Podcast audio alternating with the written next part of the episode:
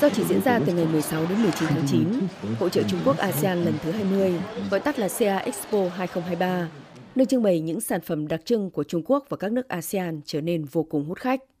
Với quy mô lớn nhất tại hội chợ, khu trưng bày hàng hóa của Việt Nam tấp nập người qua lại. Trên diện tích khoảng năm nghìn mét vuông, hai trăm năm mươi gian hàng của doanh nghiệp Việt Nam được chia làm năm khu, trưng bày các ngành hàng gồm nông sản, thực phẩm chế biến, đầu tư du lịch, hàng tiêu dùng, thủ công mỹ nghệ và sản phẩm từ gỗ. Khách tham quan đến đây hầu như không ai đi ra tay không. Bà Trương, một người dân ở Nam Ninh, chưa vắng mặt một kỳ hội chợ nào. Bà rất hài lòng với sản phẩm lược sừng của Việt Nam. Dùng rất thích, khi chải đầu rất dễ chịu, lại mượt tóc và phấn chấn cả người. Lược càng dùng càng bóng. Chị Dương Hiểu Linh, nhân viên một công ty máy móc ở Quảng Tây cho biết, chị bắt đầu tham gia xê a Expo từ năm hai không một tám. Công ty chị xuất khẩu sản phẩm sang một số quốc gia ASEAN, trong khi lần nào đến đây chị cũng phải mua hàng của các nước ASEAN, trong đó có Việt Nam.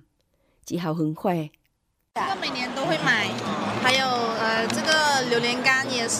Năm nào tôi cũng mua, mít khô này rất ngon, dép Việt Nam cũng là một mặt hàng không thể không mua.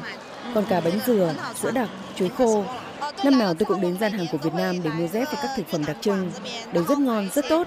Nhất là dép, cảm giác đi mãi không hỏng. Dép nhà tôi toàn là hàng của Việt Nam. Ngoài trực tiếp đưa sản phẩm đến tận tay người tiêu dùng Trung Quốc, mục đích chính của nhiều doanh nghiệp Việt Nam đến xê a Expo là để kết nối giao thương và tìm kiếm đối tác. Tại gian hàng của tập đoàn tê hát, anh Giang Long Sinh, đại diện của một doanh nghiệp Hà Bắc miền Bắc Trung Quốc cho biết, công ty anh sản xuất các loại bánh lương khô và xuất khẩu sang nhiều nước trên thế giới, trong đó Việt Nam là thị trường lớn nhất. Tham gia hội chợ lần này, anh muốn tìm kiếm cơ hội hợp tác với tê hát vì sắp tới công ty dự định sản xuất thêm lương khô hương vị sữa.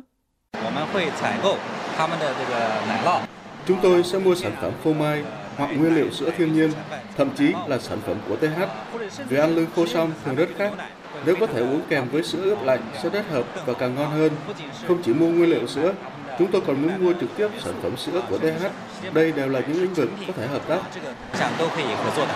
Số liệu mới nhất do Cục Xúc Tiến Thương mại cung cấp cho thấy, tổng giá trị giao dịch thương mại và ký kết hợp đồng, thỏa thuận hợp tác đầu tư và kinh doanh tại hội chợ của doanh nghiệp Việt Nam bình quân đạt gần một trăm triệu đô la Mỹ. Đáng chú ý, sự góp mặt lần đầu tiên của ép pê tê, công ty phần mềm hàng đầu Việt Nam tại kỳ xê a Expo lần này, hứa hẹn hợp tác giữa hai bên sẽ tiếp tục mở rộng sang nhiều lĩnh vực mới và có tiềm năng trong tương lai.